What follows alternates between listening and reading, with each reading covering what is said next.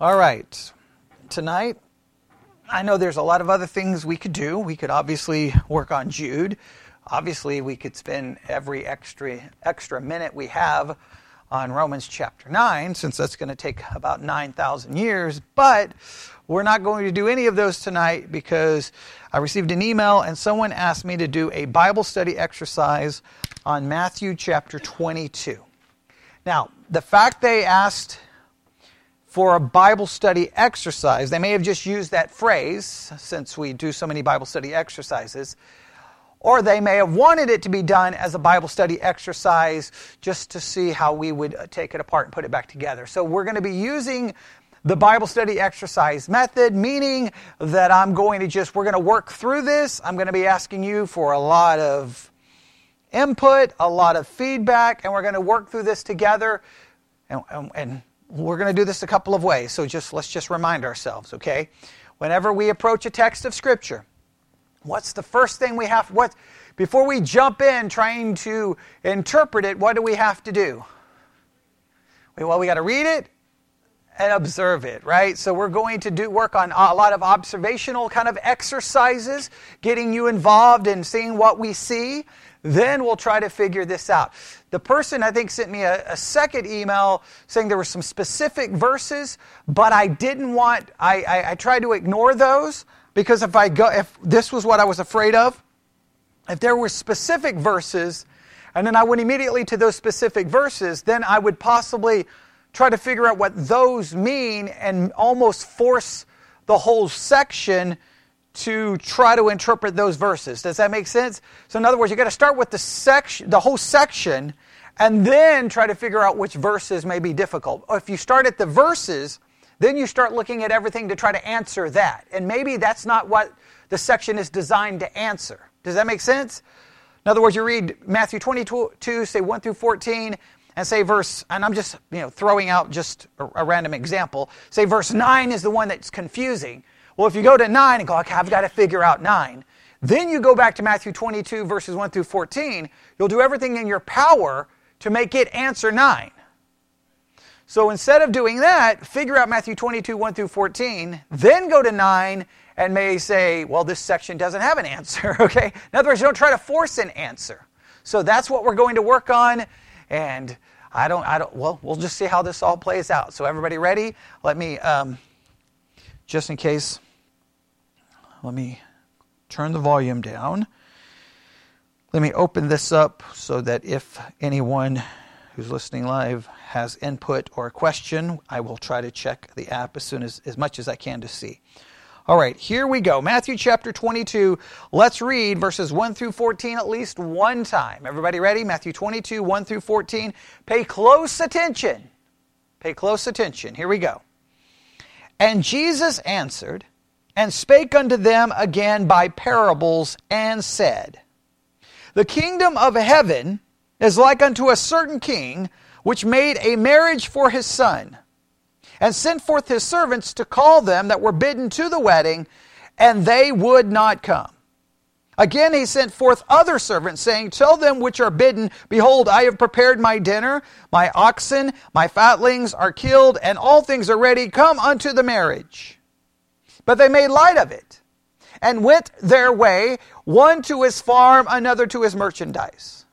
And the remnant took his servants, and entreated them spitefully, and slew them. But when the king had heard thereof, he was wroth, and he sent forth his armies and destroyed those murderers and burned up their city. Then saith he to his servants, The wedding is ready, but they which were bidden are not worthy. Go ye therefore into the highways, and as many as you shall find, bid to the marriage. So those servants went out into the highways and gathered together all as many as they found, both bad and good, and the wedding was furnished with guests. And when the king came in to see the guest, he saw there a man which had not on a wedding garment. And he saith unto him, Friend, how comest thou in hither not having wedding garment? And he was speechless. Then said the king to the servants, Bind him hand and foot, take him away, cast him into outer darkness. There shall be weeping and gnashing of teeth. For many are called, but few are chosen. All right, 14 verses. Now, just from your first time through it, I mean, obviously, hopefully you've read this other times in your life, okay? But from your first time through it tonight, what jumps out at you just immediately? Just your first, just basic observation. Basic observations, and there's no wrong answer here. Just anything that jumps out at you. Okay, all right. Okay, no, no, no, that's that's good. That's good. All right. So, all right. So I'm, I'm just going to write down number one. The first thing that jumps out at you is which verse? Uh, verse seven or verse. Okay, and he sent forth his armies and destroyed uh, those. Right. Okay. So, oh, verse six. And the remnant took his servants and entreated them spitefully and slew them. Is that the one that jumped out at you? All right. So verse 6, because of the killing, right? Right? Does verse uh, 7, does, or does that have the same impact? Or do you feel like, well, that's, that's revenge? Or do you still think, whoa, this is still pretty serious? Right? But still a lot of killing over a wedding. Okay, all right. That's good. That's good. So, verse, I'm going to put verse 6 and 7 killing. All right. Anything else jump out at anybody, at anyone? All right? 2, verse 3, the refusal. All right? So if we if we did this in order, we would have the first thing that jumps out at someone is the refusal, the second thing that jumps out at someone is the killing. What's another thing that jumps out? Oh, okay. Or can we say what what happens if you have the wrong clothes? okay. Right. Okay, so, all right. Well, hang on. Verse uh, number three, which verses the wrong clothes show up in? Verse 12 or 11? 11 and 12, wrong clothes. Because that's some serious punishment for wrong clothes. Everybody agree? Yeah. Yeah, I mean, that sounds bad. Okay, weeping and gnashing of teeth, that, I mean, that sounds bad, all right? All right, what, uh, anything else jump out at anyone?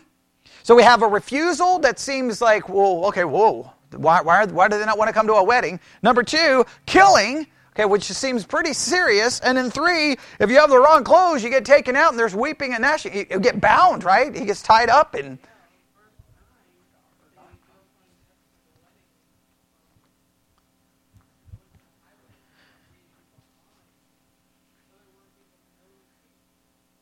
Okay, strangers. Okay, because can we say this? Can we say? Can we say with verse nine? strange guest. Is that a good way of putting it? Right? Strange guest. Yeah. I mean, there's, it's like, hey, just go find someone on the highway and say, hey, come here. Wherever, come to our wedding. Okay? All right. What else do we have? Anything else? All right. All right. Okay. Someone else said the wrong close. Uh, what did you say? I'm sorry. Which, which is? Oh, okay, good. I, I was I, I, I was figuring. I, typically, that's what everyone runs to. Everyone runs to that one. So I'm glad I did it last because the other things are important. That's verse 14. Right? The, the uh, called and chosen. Okay. Okay, back to the strange guest. All right, all right, yeah. So bad and good, that's interesting. Hey, go find some bad people to bring to the wedding. All right. Okay, yeah, that is interesting. Okay, the wedding's furnished with guests. Okay, now, just from a general observation based off the things that you guys pointed out, all right? Y'all pointed. I didn't give this to you. You pointed it out, right? Okay. That's the way. I, that's the way we try to do the Bible study exercise because I don't like. I don't like you just listening to me. All right. Based off those observations alone, what conclusion could you draw from those observations alone?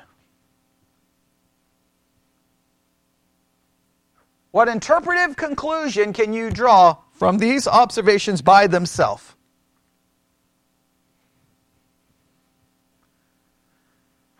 What do you think?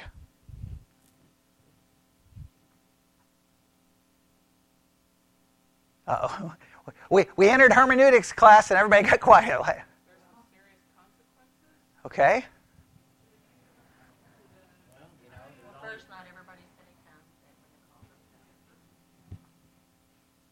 All right. Let, let. Okay. All right. And what I'm saying is all of those observations, they got to give you a hermeneutical hint here. They got to give you some kind of hint. I'm trying to, like, do, it. okay. All right, well, it's a parable, true. The text already tells us a parable. It would tell you clearly this is picturing something far more than just a wedding because this seems insane that you know, you know, people are dying you know all, all the crazy all the, all the observations you guys made that doesn't sound like your typical wedding. So this makes you stop and go wait what am i reading again? Like if i handed this to you as a short story right? It wasn't in the bible just a short story. The word parable doesn't appear. You would stop and be like what? This is ridiculous or you'd be like wait a minute wait a minute You'd either say this is ridiculous, or what would be another thing that you may say? No, come on. Come on, just think of it, uh, just reading a normal short story. Just a normal short story. Forget Bible. Forget Bible. Forget Jesus. Forget God. Okay. Uh, there's got to be more than that, though. I mean, I know you're going to say it's bizarre. I know you're going to say it's crazy, but I don't think you're just going to stop there and go, well, that was a crazy story. I hope you would keep going. I hope you would say, well, wait a minute. Could it possibly be this is like symbolic, allegorical, that this is picturing something more than just wedding and killing people and binding people and throwing them out for the wrong clothes, wrong clothes? Wouldn't you think that this would at least lead you to at least entertain that possibility? Yes? I think it would, right? Yeah, I mean, I mean, I think that's I think that's important. Um, Okay, good. All right, uh, Diane said, it must be a picture of something else. Uh, Will said that it's not literal. Okay, good. That that Diane first said the wed the wedding's important. Okay, well, yeah, the, I would assume the wedding's important. All right, yeah, people are dying over the thing. Yes, but okay, good. People are catching on. Then immediately I would stop and be like, whoa, okay, there's something else. There's something going on here. Now, What's the pro- what happens? What's the hermeneutical challenge the minute you say, "Hmm, this has got to picture something." Hmm, this this clearly is not just I don't think this is literal. I think it's it's it's an allegory. What is what's immediately the problem the minute we utter those words?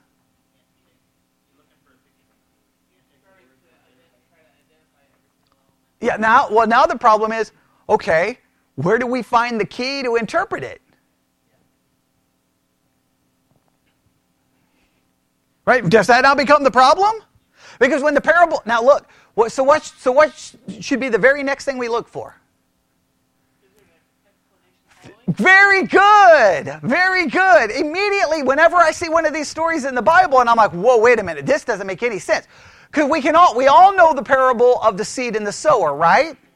What makes that one so easy to interpret? Jesus explains it, and you're like, yeah, so there's no problem. Okay, everybody look at the end of, uh, uh, in the rest of Matthew 22, and does Jesus explain it? Okay, Pharisees are upset. No, that okay, that's a hermeneutical clue, but we won't we won't talk about that right now. Just does Jesus explain it? Does he say, "Hey guys, this represents this, this represents that"?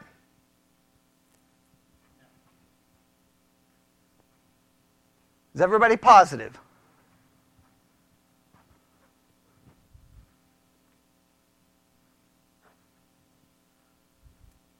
Just make sure.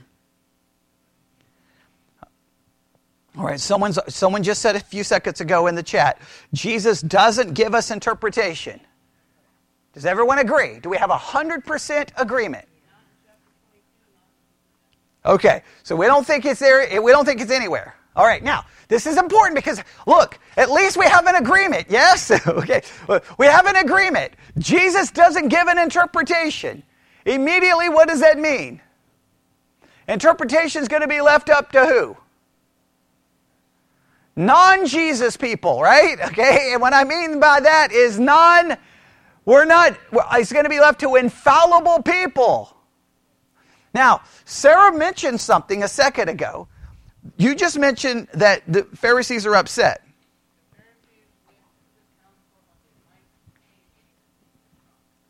All right, what verse is that?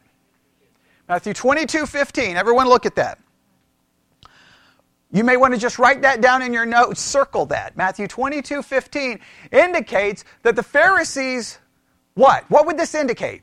In fact, let me read it for everyone who's, because some people may be listening and they're, you know, driving in a car or something. Matthew then went, then went, seeming to imply after hearing these words. Now, now there is some problems with this. You'll see this in a minute.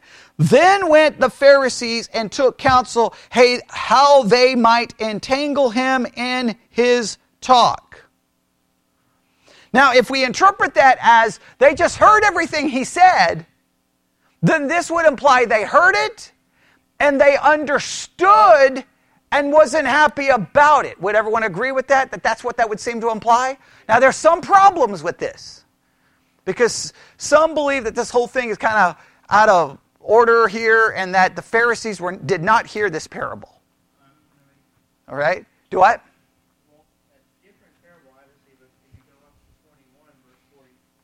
Mm-hmm.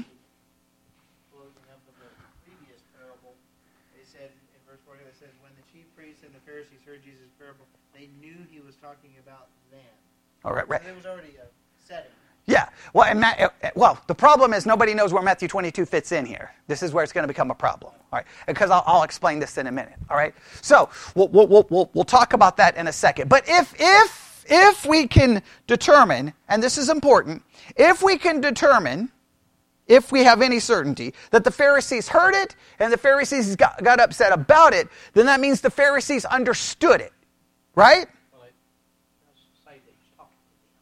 Well, yeah, this is gonna. I'll, I'll, explain in a minute where the issue is in a minute. Okay, but let's just say that that's true. I'm, I'm just for for argument's sake. Let's just say the Pharisees heard it and understood it and got mad. That would mean that what Jesus did here was at least understandable to the people who were present. And that whatever Jesus was doing made the Pharisees mad. So you would think it's more than just a generic wedding where people get killed. Clearly, it would be something against who? Like who? Who? Who? Who could it? Well, Israel, Pharisees, Sadducees. It had to be something in regards to Israel. Now that would massively impact how we understand this. Okay, possibly. All right.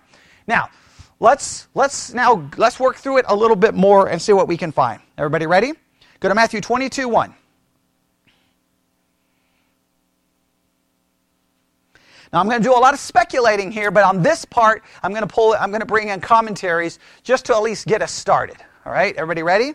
Matthew 22, 1. What are the first words of the parable? Then Jesus answered, Stop. Now, first of all, do we have an agreement in translations? Oh, there's a big difference. We have Jesus answered and Jesus spoke. What would be the difference here?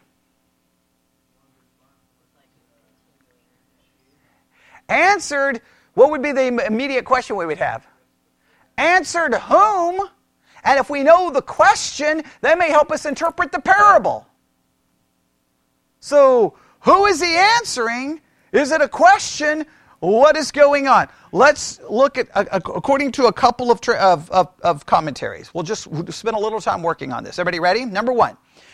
And Jesus answered and spake unto them again in parables.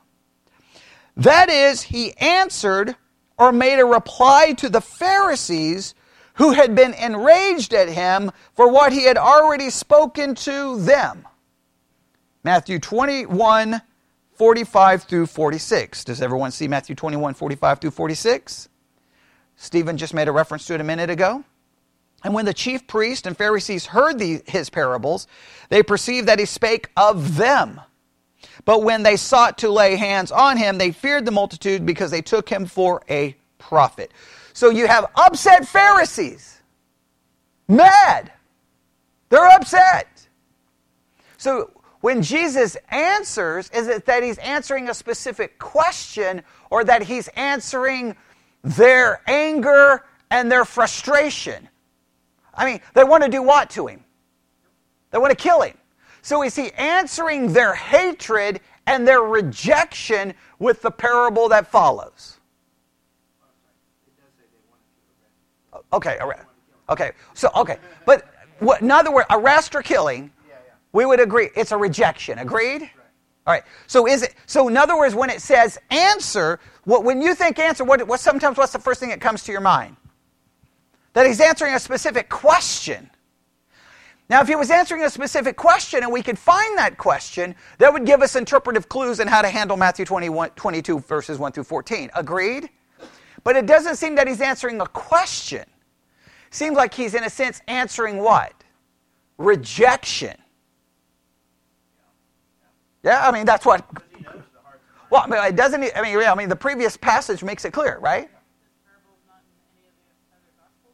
Well, some believe that, it, that it's similar to another one, but they believe there's too many differences for it to be the same parable. Now, I don't. If the other one, if it's recounted somewhere else, we would have to look. But that's we'll, we'll, we'll, we'll, we'll we will examine that here in a minute. We'll, we'll see. Yeah, it's definitely a good thing to look at. That's definitely. For those listening online, someone just asked, is the exact same parable in another gospel? Then we could go see if it offers a different context or more information. Okay, we will, we will try to do that. So let's, let's say this. Everybody ready? Matthew 22, 1 through 14 is a parable that Jesus gives to answer the anger and rejection of the Pharisees. Not necessarily a specific question, at least in the context of Matthew 22. All right? Because does anybody see a, a, a question? All right. All right. So it doesn't seem that he's answering a question. He's answering their rejection and their anger. But stay with me. But there, here comes some, some possible problems. Everybody listening? All right. That is, he answered or made reply to the Pharisees who had been enraged at him for what he had already spoken to them in Matthew 21. He made a still further statement to show how the gospel would be received and treated by them. The real answer here as it, fre- as it frequently the case in the New Testament, refers to what was passing in the mind or to the conduct of those who were addressed, not to what they said. In other words, what Jesus is doing here, he is answering what they're feeling, thinking, not something they specifically said, and it's specifically dealing with their attitudes. So he's really going after the attitudes of the Pharisees. And again, go back to chapter 21. What's their attitude at the end of chapter 21? Uh, everybody can read it. they sought to lay hands on him. What, what, what, what's so funny? Yeah, they did. They did. Yeah, that's good Texas. They want to, that's Texas. They want to get good. A good. How does he say it? I can't even say it right. Hold of him. They want to get a hold of him, right? Okay. They, they lay hands on him and they feared the multitude because they took him for a prophet. So they want to grab him, but they can't. So they're frustrated and they're upset. So Jesus is like, okay, all right, I'm going to I'm going to give you a parable. Now, this seems to imply that he's speaking directly to them. All right, let's, let, let me just call this into question, possibly. All right, everybody ready? Here we go. Um, Jesus answered and spoke unto them. After they heard our Lord's words, at the end of the last chapter, the Pharisees, according to St. Mark, left him and went their way, so that this parable was spoken in the audience of the disciples and the attendant multitudes alone, without the former disturbing element. And Mark, it seems to imply that after those words, they all left. So that means the answer is to that attitude, not necessarily directed at them, if we understand it that way. We'll look up the passage in Mark in a minute. Does that make sense? Yes? All right, that, that, this, this just, just gives us the setting, and sometimes with parables, that can be key to everything. All right? This fact, now listen to what they say. Everybody ready? This fact, now they state it as a fact, as if clearly the, the Pharisees left, may account for its exhibiting certain merciful and gracious features, setting forth the privilege rather than the duty of obeying the gospel call. Mm, I don't know how merciful, we, we, can, we can look there. The term answered often does not signify a reply given to some distinct question, but it is equivalent to took occasion to observe. Here, the occasion was the insidious schemes of his enemies. So when we hear answer, we think of a specific question. I'm trying to remove that idea. I don't think that's what he's doing here. He's, he's observing, he's responding to this attitude of rejection and hatred. That would mean he doesn't necessarily need those people present. He just needs to give a parable that would speak of hatred and rejection. Does that make sense? So, this is important. If the Pharisees left, his observation about hatred and rejection would still be relevant. Yes? Why would it still be relevant even if the Pharisees left? Why would the parable still be relevant if, even if he's not speaking to the Pharisees and the Sadducees? It, let's say they did leave. Why would it still be relevant to those who were remaining?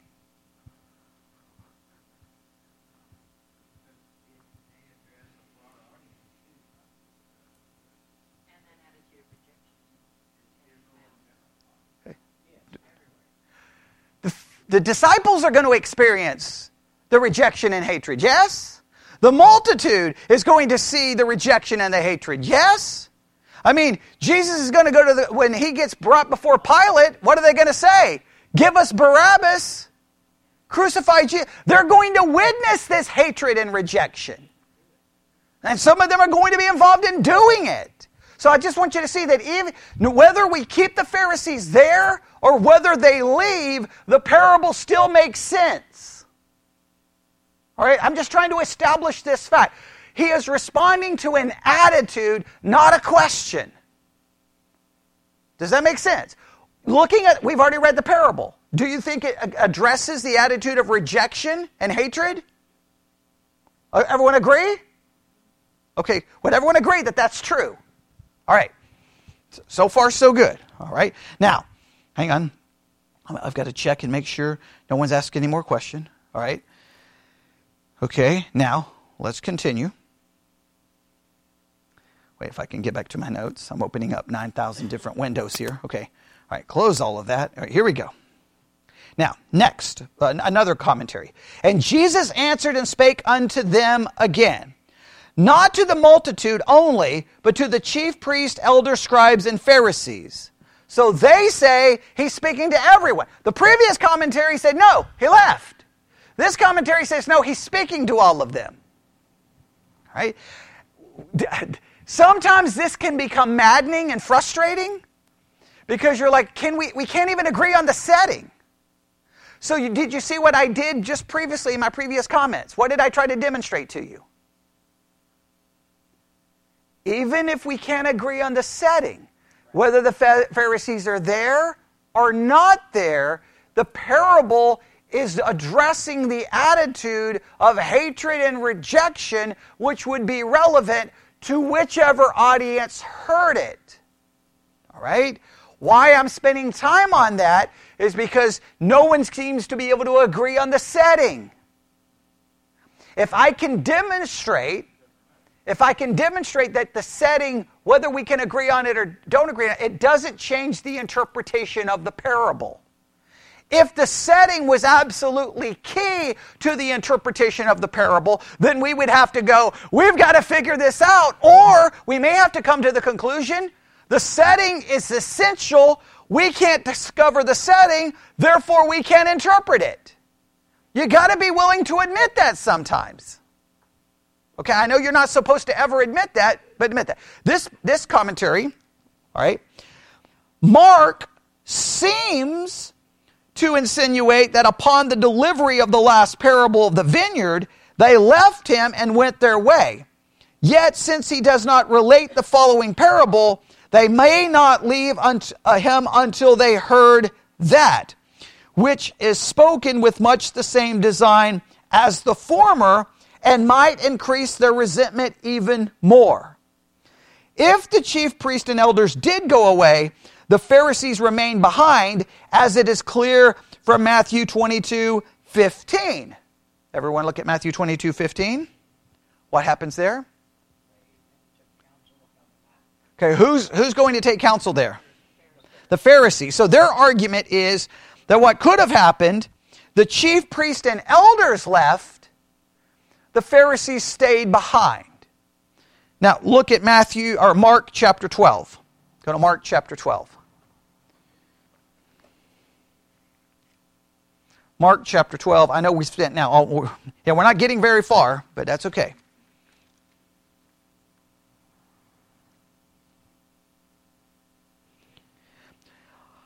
Uh, Mark 12, 12, and they sought to lay hold on him, but feared the people, for they knew that he had spoken the parable against them, and they left him and went their way. Well, who is the them? They're arguing that the them there could be the chief priests and elders, but the Pharisees stuck around. And that's how they're trying to rectify it, or they're trying to, to resolve it. It doesn't matter. that's what I'm going to argue. It doesn't matter. Because I try to make it matter, it all begins to fall apart. Right? Did you have do you have something? Oh, okay. All right. Does, does anybody does anybody see something there that, that we need to address quickly? All right.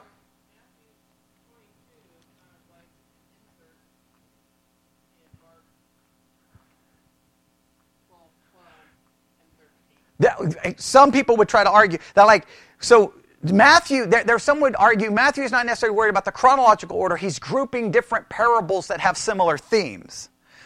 Where, so therefore, it can be a little out, out of whack. So you could insert it there in Mark, and then maybe it would all fit together. Exactly. Where? Exactly. So you could try to put it together that way.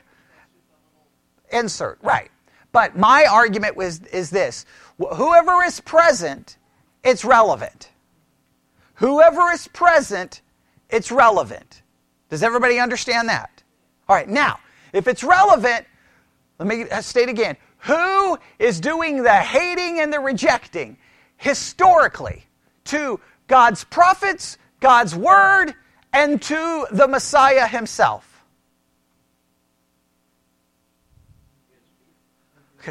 Yes, Israel. Who, who, who wouldn't listen to the prophets? Israel. Who tried to kill the prophets? Israel. Who's rejecting Jesus? Israel. Who's going to call for Jesus to be killed? Israel. When I say Israel, I'm saying uh, the large majority, right? I mean, you know, there, there wasn't a lot of people going, no, no, no, no, no, no, no, no. Give us Jesus. They were like, crucify him. Give us Barabbas, right?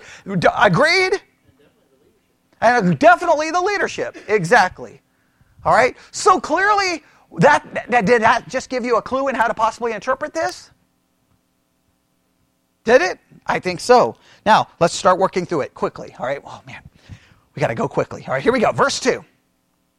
The kingdom of heaven. All right, so now we have the kingdom of heaven. This concept of the kingdom of heaven, and I think we could we can associate that with a lot of things, right? Salvation, right? Being right with God, right? The kingdom of heaven is like unto what? A certain king which made a marriage for his son. Right? So we have a, let, us not even try to fill in the gap in here. We'll just, just make sure we understand. Clearly, this is to be, this has something to do with the kingdom of heaven. It's a picture of the kingdom of heaven. Agreed? Now, if we liken it to the kingdom of heaven, who's the king? Oh, God. God the Father. Agreed? Right? You can put God the Father question mark if you need to in your notes. Who would the Son be? Jesus, right? Because God the Father, God the Son, right? Okay? God the Father, God the Son. and he's going to prepare him a what? A wedding. Right? Now, we, we could go look at some other scriptures, but we just want a basic idea. We've got God, the Father, and we have a Son who's going to wants to prepare a wedding for his son. Everybody agreed? So far, so good? Right? What happens? Send forth his servants to call them that were bidden to the wedding, and they would not come. The servants are to go out, and who are they to call to the wedding? Those who had been invited, those who had been bidden. Okay? Now, we, we can try to identify these people, but at least we have a basic idea. Father, son, wedding, servants go out to invite the people who are bidden, and they what? They refuse. Everybody see it? They would not come. Again, he sent forth other servants, saying, Tell them which are bidden, Behold, I have prepared my dinner, my oxen and my fatlings are killed, and all the things are ready to come unto the marriage. But they made light of it, and went their way, one to his farm, another to his merchandise. So, okay, so let's think about this. We have a wedding being prepared. We have the servants sent out to invite the people who had been bidden and they don't come, more servants are sent to try to get them to come. And what's, what's, what's the reaction? So let's think of it this way. The first rejection is kind of what? Just kind of like, just kind of like just a no. Just a simple no, right? What's the second rejection? We got better things to do. So the, we have a simple no, and we've got better things to do. Other things are more important. What are some of the things they mentioned? Uh, yeah, merchandise and farm, right? So basically, livelihood, employment, job, those kinds of things. Everybody got that? Yes? And the remnant took his servants and entreated them spitefully and slew them. What's the third rejection? Violence. It goes from a no to we got better things to do to we'll kill you. yeah, to oh no. Yeah, it goes, yeah, it goes from, a, a serious. They kill them. Now, I want you to stop right here. Right? Because here's what we tend to do. What, what's one of the dangers with parables? Man, we start trying to go, okay, here's the father, that's the son, okay, the wedding, and, and immediately we say the wedding, oh, who's who's the bride?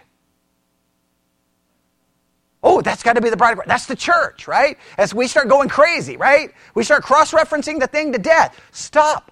What is Jesus responding to? Rejection and hatred.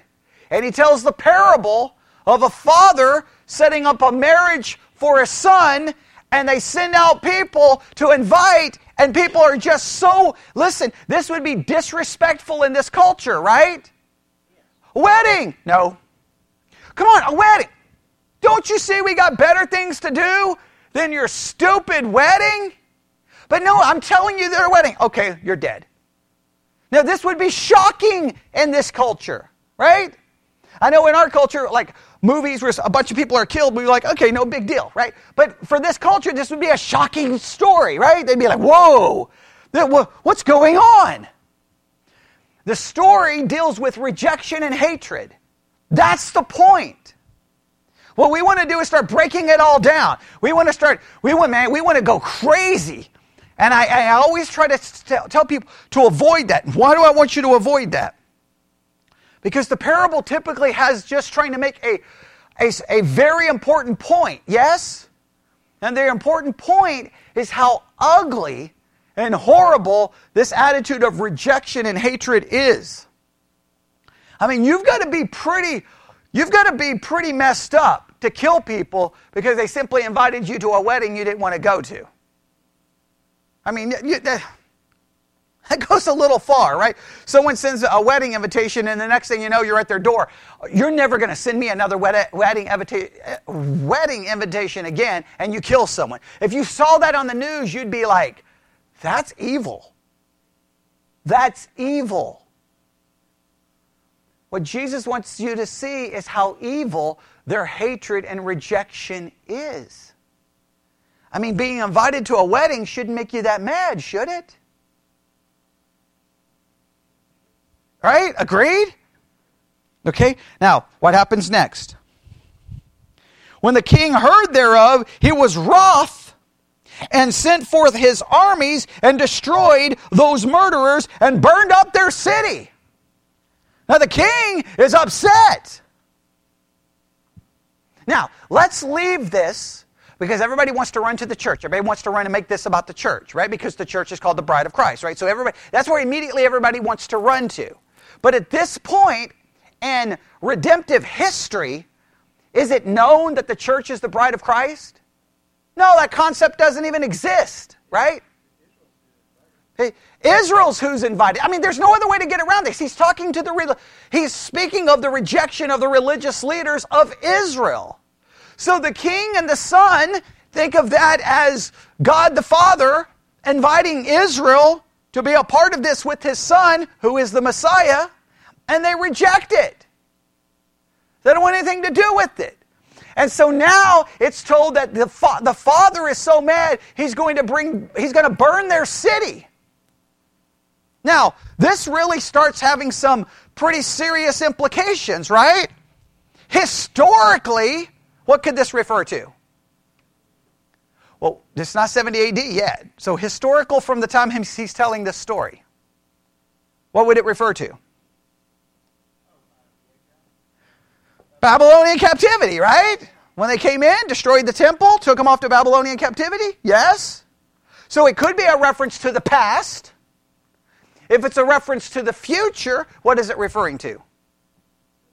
70 AD. Their city's going to be burned. Yes? Okay? Do I? Well, I mean, yeah, I mean, clearly they would, hopefully, this would register the past d- destruction. Hopefully, they don't know 70 AD is coming yet. They don't have any uh, comprehension of that, right? They don't, they don't know that. I mean, we're, we're, not even to, we're not even to 33 AD at the point of telling of this story. We're probably 31, 32. I would have to try to figure it out. Uh, I mean, we're, we're still a ways away from 70 AD. Right? Everybody got it? Okay. Now, what happens next? Then, then saith to his servants, The wedding is ready, but they which were bidden were not worthy. Go ye therefore into the highways, and as many as you shall find bid to the marriage. So those servants went out into the highways and gathered together all as many as they found, both bad and good, and the wedding was furnished with guests. Now let's stop right here. Now let's just put it in its basic context. Let's just make it simple, right? Let's forget the church right now, right? Israel's invited. Israel doesn't come. Israel tries to kill people who invite them. Israel faces serious judgment as a result of their rejection, yes? Babylonian captivity, 70 AD. So, who are these other people that are invited? Has to be the Gentiles, who would be considered not all good, right? Would we agree? Dogs. Right? No good Gentiles. Yeah, yeah not, don't even go in the house and eat with them. They're, no, they're not worthy of anything. Now, you, would this make the Pharisees mad? Yeah, the Pharisees, if they understand, they seem to have some understanding of what's going on here, right? So, in a roundabout way, what is Jesus saying? The Pharisees, Israel may reject me, I'll bring in the Gentiles. That would create a little bit of controversy, yes? Does that play out in history as a controversial move? Yes. When the Gentiles start coming in, what is the re- reaction of the Jews? Who are these people? Like, why? Can, can I even eat with them? Do I refer, the, refer to them as a brother or sister? So this is carrying the rejection idea. Everybody wants to run to the church, the church, the church. And I got commentaries that will immediately go there. Just calm down. Remember, the parable's just trying to give us a basic concept here. Right? So far, so good. All right? So when we end verse 10, what do we have? Simply put, what do we have at this point? Invitation, rejection, punishment, new guest. Right? and the wedding is furnished with guests. Now, if we stop right there, we're good to go. Now it gets weird, doesn't it? Okay?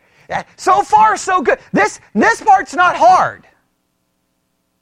I just think when we try to throw the church into here, it gets a little weird. I understand we want to because the church is the bride, but this is really about Israel and then bringing in the Gentiles, yes?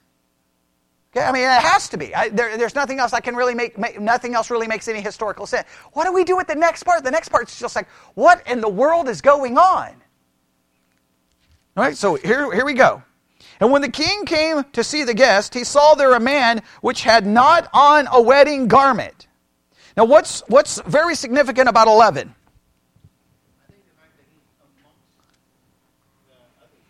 Right? Everything before kind of speaks of groups of people, right? Servants, plural, right? To them. It seems like a, lot of plurality. Here it all centers around an individual. It kind of goes from group to individual. Do, do, am I reading that wrong, or would everyone agree that that seems to be true of the narrative? So we have one person. So now we're not speaking about a group. So, in other words, now this wouldn't seem to be referring to Israel, Pharisees, Sadducees, or Gentiles. This is now referring to a person, which seems to be a change in narrative. Agreed? All right, so we have one individual. Where is he at? He's at the wedding. All right. So that's that that means what? He hadn't rejected the invitation. He hadn't rejected the invitation, right? I mean, he's there, right? Remember, ever, up to this point, it's all about rejection, rejecting or accepting the invitation. He's there. That's interesting. So, on one hand, you want to do what for this guy? Yay! You're better than those other people who are killing people for getting an invitation. He's not killing anybody. Seems like a good guy. Would you agree? All right. All right, so he's there. All right. Now what happens? He's there. The king comes in. And he saith unto him, Friend. He calls him friend. How comest how camest thou in hither not having a wedding garment. And the guy's. Uh, maybe maybe he's pulling out his invitation. He's like, okay, wait, okay, let's see, what what page? Hey, like maybe I mean, most invitations you don't think would be multiple pages, but he's like, okay, wait, where's there? Oh, fine print. You must be wearing the following. Like like he doesn't know what to say. This, the story, this is where the story just like, what just happened here, right? So you're like, okay, that would be embarrassing, right? It's embarrassing to show up and they're like, uh, dress code. Oh, okay, I'm sorry.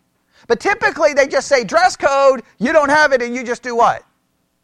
Okay, I'll just leave and go change, right? Does he get an opportunity to just leave and go change? Doesn't appear to. What happens? Then this, so the guy's just standing there. Does it say that the guy's like, How dare you give me a dress code?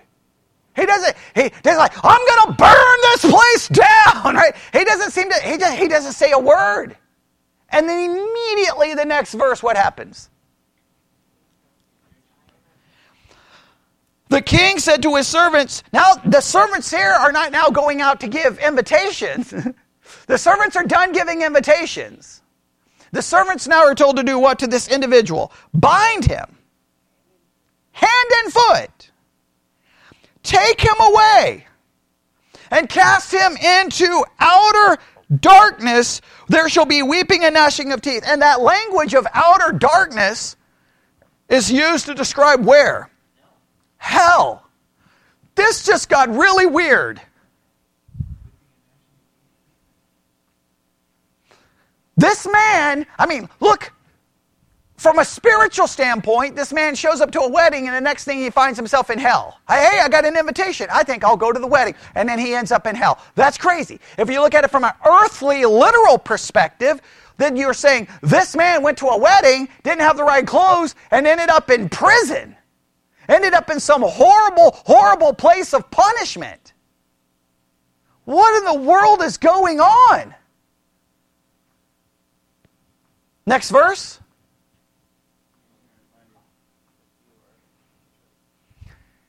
I like, that's the NIV. Many are invited, few are chosen. Whoa. That's hard to, to wrap your mind around, huh? The, many are called, few are chosen. He's indicating that this man had been invited, this man had been called, this man wasn't chosen. So, in order to not only make it to the wedding and stay at the wedding, not only do you have to have an invitation, right? Not only do you have to respond to the invitation, you have to be clothed in the right clothing, and you have to clearly be chosen not simply invited, implying that those who are chosen would be given the right clothing, and those who are not chosen will not have the right clothing. Now, what makes this so complicated to interpret?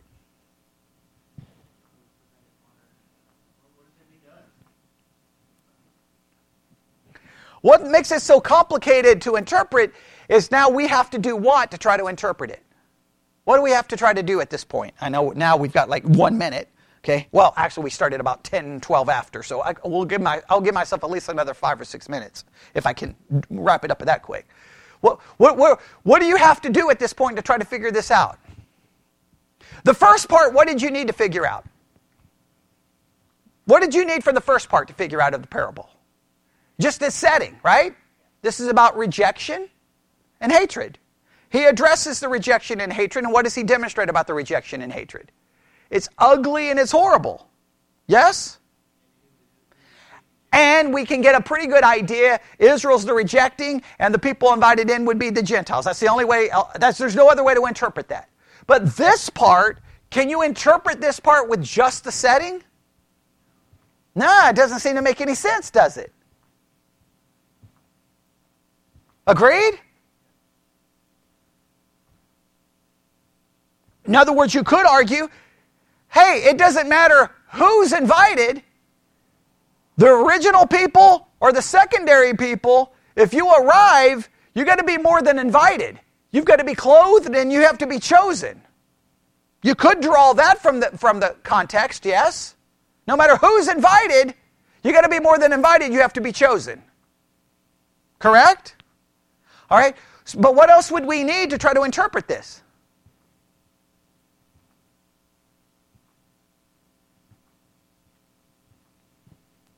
Come on. You, you got to come up to some kind of idea. What else is needed here?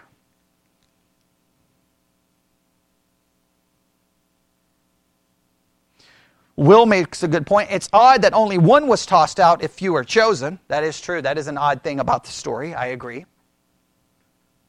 But what do you need to figure this out? I mean, come on. If I, if I drop dead right now, how are you going to figure it out? Don't say, well, I'll go find another pastor to explain it to me. You don't need a pastor to explain it to you. You've got to figure it out. We're Protestants, we're not Catholics. Clearly, at this point, the words of Jesus alone are not sufficient. Now, I know if someone takes that out of context, I'm going to, you know, there's going to be a news story written about me, okay? What I'm trying to say is there's no explanation here. There's none. There's zero. So, in your mind, what does the wedding garment represent? Okay, everybody's now. Now you're sounding like good Protestants. Okay, Every, now everybody just went immediately to what? Imputed righteousness. Okay, give me a verse that would prove that. Give me, give me something as fast as you can. Give me something that the wedding garment represents righteousness. It's open book. You can do every cross reference you can. Anything you can find. Something about being clothed in righteousness. Anything. Use every tool. Use Siri, Alexa. Call Diane. Call Twyla. Those listening on the internet, give me what you've got. Anybody. Anybody who can give me something for what what verse would you run to? Because everyone's going to immediately assume that the clothing represents the righteousness of Christ, and if you don't have the right clothing, you don't get in. What, where would you go with this? I think there is there something in the book of Revelation.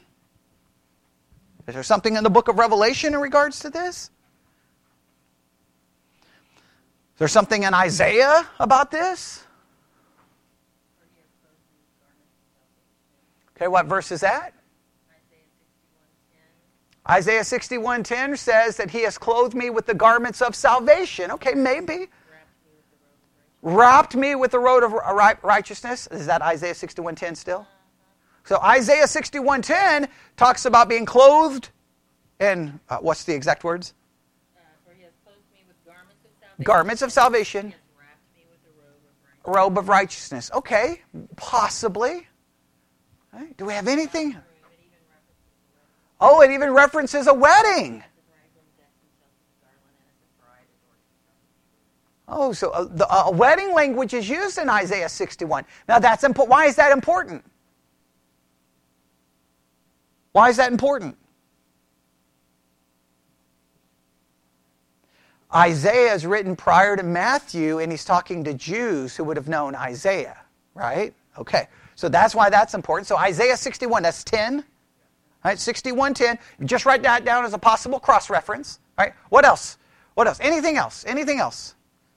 Any other language that you would point to going, okay, I think I think that would prove my point. Oh, wait, wait, wait, we've got Oh, okay, Twyla said Isaiah 61. Okay.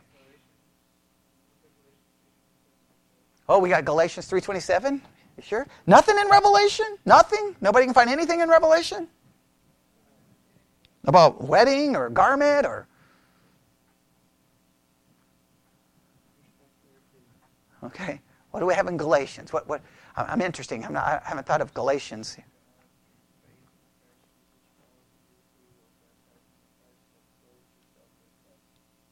Okay, that's being clothed with Christ. Okay. Uh, maybe. All right. Do we have anything else? To, especially any language that speaks of being clothed in some kind of robe of righteousness or a wedding garment.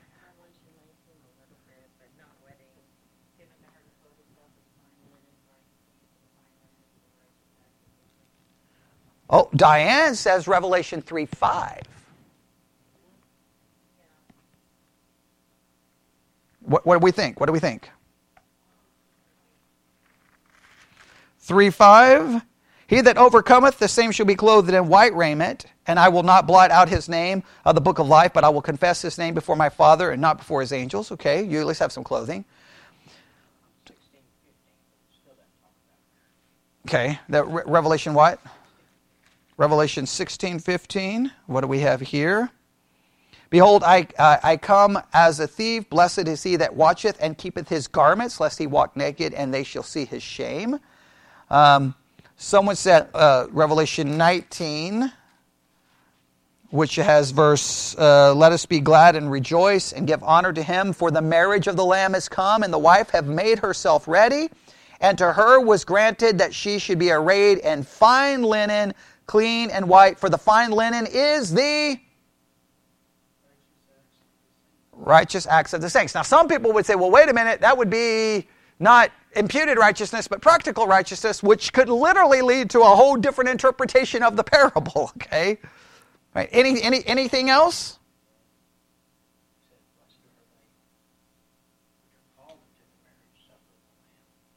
Okay.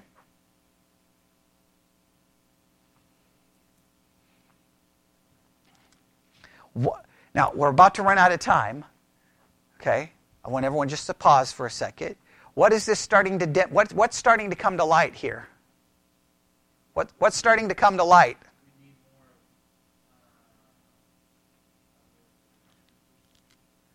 Now, what's coming to light is that we're not, we, nobody has a clue. Every commentary is going to act like they have a clue. But I mean, are you finding something that's like, here's the key that gives it away? We, we ended up in Revelation 19, which is what I wanted someone to go to, and immediately we ended up with the righteousness of the saints. That's practical righteousness. That, that's, you're going to end up back to Roman Catholicism and uh, salvation by works. Okay? Uh, uh, Diane said the righteousness of the saints can still be the imputed righteousness. It could be. The only problem is uh, that phrase is sometimes translated the righteous acts of the saints, which then you would have to imply that the righteous acts of the saints are the imputed obedience of Christ. You, you could work it, but man, you're, you're going to have to do a lot of work to try to get there. Right? I'll just show you really quick just how, I'll just grab one commentary here. That starts in verse. Uh, okay, here we go. I'm just going to read this quickly and we'll, we'll stop. Everybody ready? The fourth and last scene in the parable focuses on an intruder into the wedding feast who did not belong because he was not dressed in the wedding clothes. This man obviously had been included in the general invitation because the king made no restrictions as to who was invited, having instructed his slaves to call both in evil and good uh, uh, whether they might be found. He was not. Uh, he was not a party crasher who came without an invitation, but he had come improperly dressed, and he obviously stood out in the great wedding hall in stark contrast to the other dinner guests. At first reading, one wonders how any of those who accepted the king's invitation could have been expected to come properly attired. They had been rounded up from every part of the land, and many had been taken off the streets. Even if, even if they had time to dress properly, they had no clothes benefiting, befitting such an occasion as the wedding of the king's son. But the fact that all the dinner guests except the one man were dressed in wedding clothes indicates that the king had made provision for such clothes. I think we can agree with that, right? Many are called, few are chosen. Clearly, the chosen are given the proper arraignment. All right? It would have been a moral mockery, especially for such an obvious, kind, and gracious ruler, to invite even the most wicked people in the land to come to the feast and then exclude one poor fellow because he had no proper clothes to wear. That man was fully accountable for being improperly dressed, but the gracious king was nevertheless gave him an opportunity to justify himself, asking Friend, how did you come in here without a wedding clothes? Had the man had a good reason, he would certainly have mentioned it immediately, but he was speechless, unable to offer the king even the feeblest excuse. It therefore, it is therefore obvious that he could have come in wedding clothes had he been willing, or had he been chosen, I think is a better way to describe it, right? I mean, the text doesn't use the word willing, does it? All right, so I, I don't like that language, okay? We want to use the biblical language. Until that point, the man had been utterly presumptuous, thinking he could come to the king's feast on his own terms and any clothes he wanted. He was proud and self willed. Okay? I mean, you're making some assumptions, okay, but maybe. Thoughtless of others, and worst of all, insulting to the king. Arrogantly defining royal protocol, he was determined to be himself. The text doesn't really say much about his behavior. It just, the emphasis at the end is what? Invited and chosen. That's the emphasis, right? Okay. But his arrogance was short lived. When the king uh, saw in advance the man could not excuse himself, the king said to his servants, Bind him, outer darkness, throw him out. All right? Um, now, here's what they say. They jump down here, and this is what they say. The proper wedding garment of a true believer is God imputed righteousness without which no one can enter or live in the kingdom.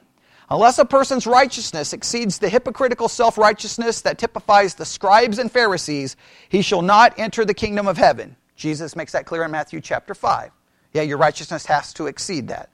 The only problem is you, you can't, so you're going to have to be given the righteousness. The only acceptable wedding garment is the genuine sanctification without which no one will see the Lord, or the genuine holiness without anyone will see the Lord. That's Hebrews 12 14. Many of the Jewish hearers that day would have recalled the beautiful passage from Isaiah I will rejoice greatly in the Lord.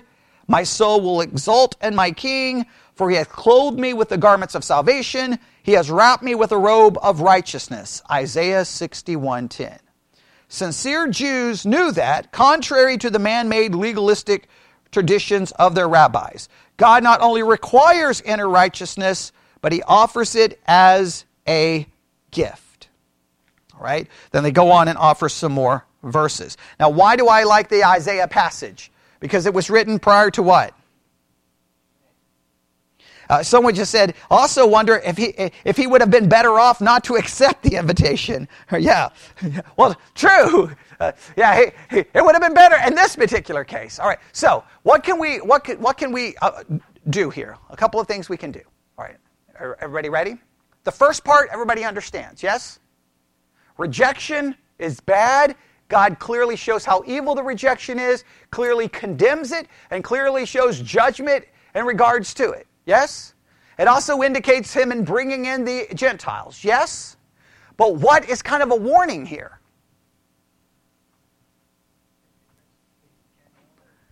The difference between an invitation and being chosen. Now, the only way to understand that is you have to then look at the Bible about the discussion of election. Now, a lot of people don't want to go to this parable and talk about election, but I don't know how else you understand the parable. Now, we do know this election makes us what? We're chosen, we are elected, and those he chooses, those he elects, he also does what? Remember Romans 8? Those he foreknew, he predestined, and those he predestined, he called, and those he called, he justified. In other words, if God chooses you, then you are clothed properly for the wedding. If you are invited without being chosen, you will not be clothed properly for the wedding. Now, everybody will do everything they can to come up with a hundred different ways around it, because the problem is it's a parable and everyone's going to do whatever they want with it. But you're left with what's the difference in the, in, in the situation? Jesus says is at the end called and chosen. The difference is if you're chosen, you're okay. If you're only invited, you're not. Well, what, what's the only thing I can relate to this in the entire Bible? election. There's nothing else I can there's nothing else I can do with it. Like you you can say, "No, no, no, it was the man's choice. It's the man's the man made a choice. He accepted the invitation and he still ended up in hell." The only way to understand it is he wasn't chosen. You say, "Well, that's not fair." No, what's not fair is that anybody was invited. Or that anybody was chosen. I'll even go, that's not even fair to be invited, much less chosen. That's the only way to understand it. The problem is, is that the text itself requires that we have to do a lot of what?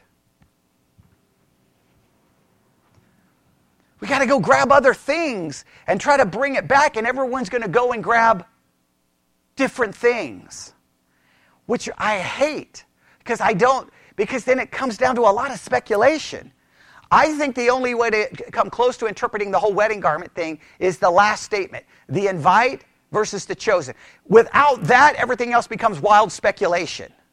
Everybody wants to try to figure out the garments. I'm just going to say the garments, I think, is obvious. They were provided because everyone else has them, right? And it has something to do with the fact this man doesn't have them because he wasn't chosen. That's the only, uh, wouldn't you not agree? That's what the te- Jesus makes as the distinction. He's making the distinction this man was invited, but this man wasn't chosen. Clearly, all the others were chosen, and obviously they had the right clothing, which would insinuate the clothing came because they were chosen. That's the best I can come up with, and I'll have to stop. All right? I wish it was I wish it wasn't that complicated. But it, I, I just want you to feel when you start getting there and you're like, man, what do we do with this? and you start looking for other verses, either you start looking for verses that hadn't even been written at the time. Now, you see the problem with doing that? Does everybody understand hermeneutically the problem with doing that? I don't have those verses, so how in the world? I mean, we can go look everywhere else. Now we could go back to Isaiah, and at least now it makes a little. Isaiah 61 is a great one to turn to because at least it makes some sense. Right? Okay. So I, I just, I, we, we, can run everywhere else, but they wouldn't have had all the other things. So we, we always forget that. All right, any questions? All right. Now, we'll have to see what kind of questions people have later, but we will stop right there. If you have any questions afterwards, let me know. All right. Let's pray. Lord God, we come before you this evening, a very powerful parable that clearly warns us of the evil of rejection and hatred of your invitation, but also a somber warning that we're only there if we've been chosen. We don't choose ourselves, you choose us. We pray you would have mercy and grace and that we would understand this parable and take it to heart. And we ask this in Jesus' name. And God's people said,